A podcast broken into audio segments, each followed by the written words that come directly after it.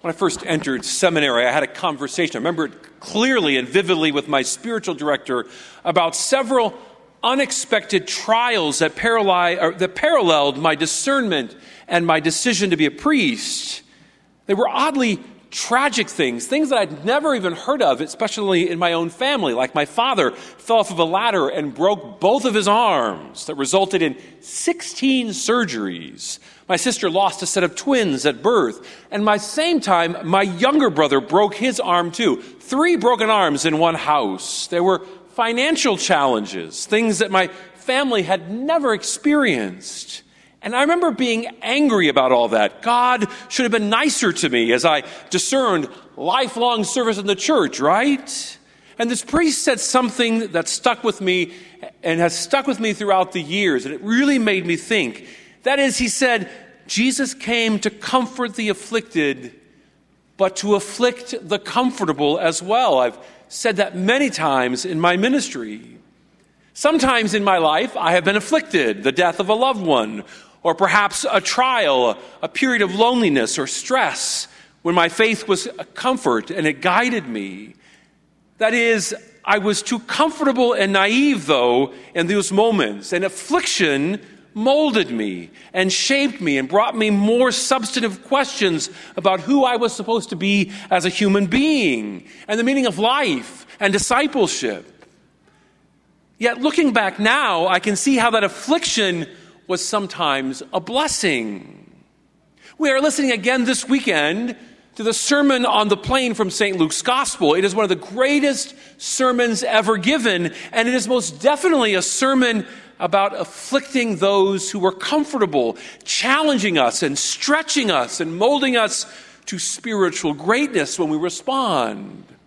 Jesus started this section of the, of the parable first with the Beatitudes. That was what we heard two weeks ago. And in a sentence, Jesus said to those who are blessed that they are blessed because they put God first over, and, and his kingdom first over the things of this earth. Last week, we were challenged to love our enemies, to pray for our persecutors, to do good for those who persecute us, to turn the other cheek, and to walk an extra mile out of love, even for someone who doesn't love us back. That's hard stuff. That is stretching. That is afflicting the comfortable. Again, today, we see how timeless Jesus' guidance really is. Jesus has three central teachings that coincide with three biblical images: blind guides, a speck in the eye, and fruit-bearing trees. First, Jesus asks, can a blind person really guide a blind person? Will not both fall into a pit? Jesus is focusing on our need as human beings to be mentored and guided. Often we need an interpreter when we don't understand the crazy world in which we live and the suffering that we sometimes endure. But not all guides are created equally.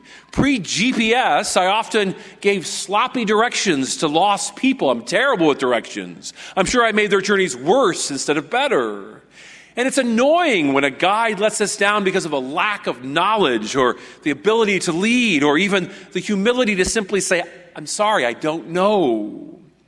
And it's the same principle in the spiritual life. That is, to be a guide, we have to know the destination and we have to know how to get there. And in reality, Jesus is our ultimate guide. He once reminded us that I am the way, the truth, and the life. So Jesus is our guide on our pilgrim way. And he also said, a disciple is not above the teacher, but everyone who is fully qualified will be like the teacher. This is why we pray for leaders of all kinds, that those who lead us may do so in a godly way. The Pope, the bishops, priests, sisters, deacons, our parish staff, parents, teachers, politicians, and spiritual companions, that they will remain faithful to God, to Jesus as our guide, and to what they received from the Master.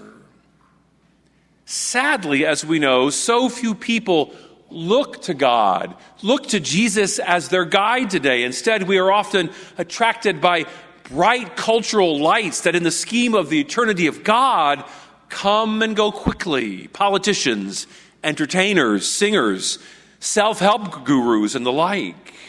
Often, these are the blind guides of our day, rudderless human beings that lack God's truth and set messages that money, adulation, and power are the greatest signs of success. So, Jesus is challenging us today to ask, who do we follow? Do we follow Christ, even when he's leading us through dark, to some through the darkness, to some da- distant, unknown place? Do we follow Christ when we don't understand a particular teaching, like love your enemies? When we are in need of encouragement, do we choose mentors that are faithful and who point us to God and his Son, Jesus Christ? Likewise, have we learned from the Master, and having learned from him, do we mentor those who are also lost and forsaken? As men and women of faith, we all have to be those guides. Secondly, Jesus says, why do you see the speck in your neighbor's eye, but don't notice the plank or the log in your own eye? You hypocrite! First, take the log out of your own eye, and then you will see clearly to take the speck out of your neighbor's eye. You know, we live in a critical age. The anonymity of social media has not served us well, as we can easily comment on everybody's flaws in the privacy of our family room, on our laptops, phones, and c- computers. We have proven that we can be a vicious people. Seldom, however, do we turn the light on ourselves today, which should lead us to repentance and an authentic change of life. This is what Jesus is calling us to do today. Sometimes the scripture passage is often misinterpreted, though. Some use this passage to silence themselves, the fraternal correction to which Jesus calls each of us as his followers. We say, don't criticize. Don't criticize. I'm not the judge. We know we, we, we, we're no better than anybody else. Just live and let live. But was that what Jesus really said? I don't think so. Jesus does not say, don't challenge anyone else who is doing something wrong. That would be inconsistent with loving others. If someone is having an affair, for example, it is not loving to ignore the sin. We are called to speak the truth in love, to call people higher who are lost and in the shadow of death. Jesus says that first, however, we need to take the plank out of our own eye. That is, our own conversion precedes the correction of others. But Jesus knows that most of the time, the reason why we start criticizing others, the reason why we start noticing the, all the, flaw, the, the flaws of others is because we don't have the guts sometimes to look into the mirror and see our own. More often than not, our critical attitudes stem from the fact that we are not at peace with ourselves. I was taught that once when I was being overly critical that the first thing I should do is examine my own conscience to see whether everything is right in my own life. And this is what Jesus calls us to as well. He wants to take the speck out of our own eye, or the plank out of our own eye, so that we can clearly see, so that we can help others who are lost.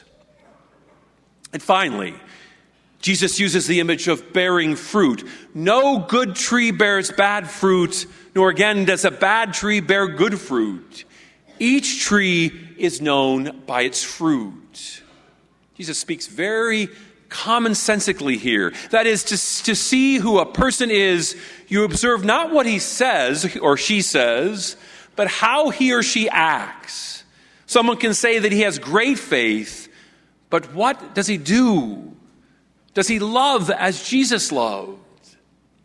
I have a friend that is constantly convinced that he lacks faith, but he is constantly producing good fruit, deeds of love and encouragement of others in faith.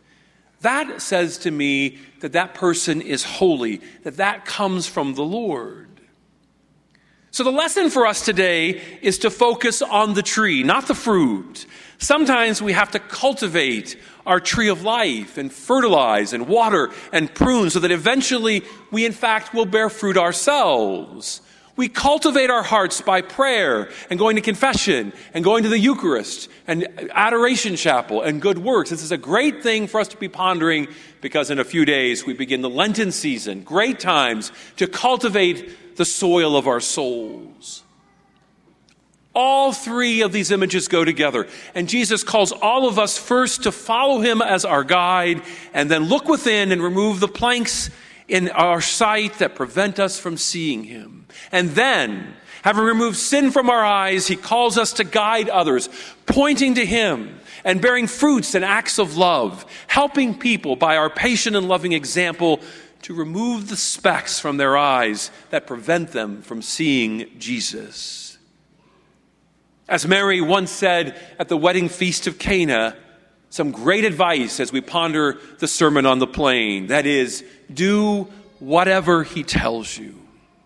It is the way to happiness in this life and in the next.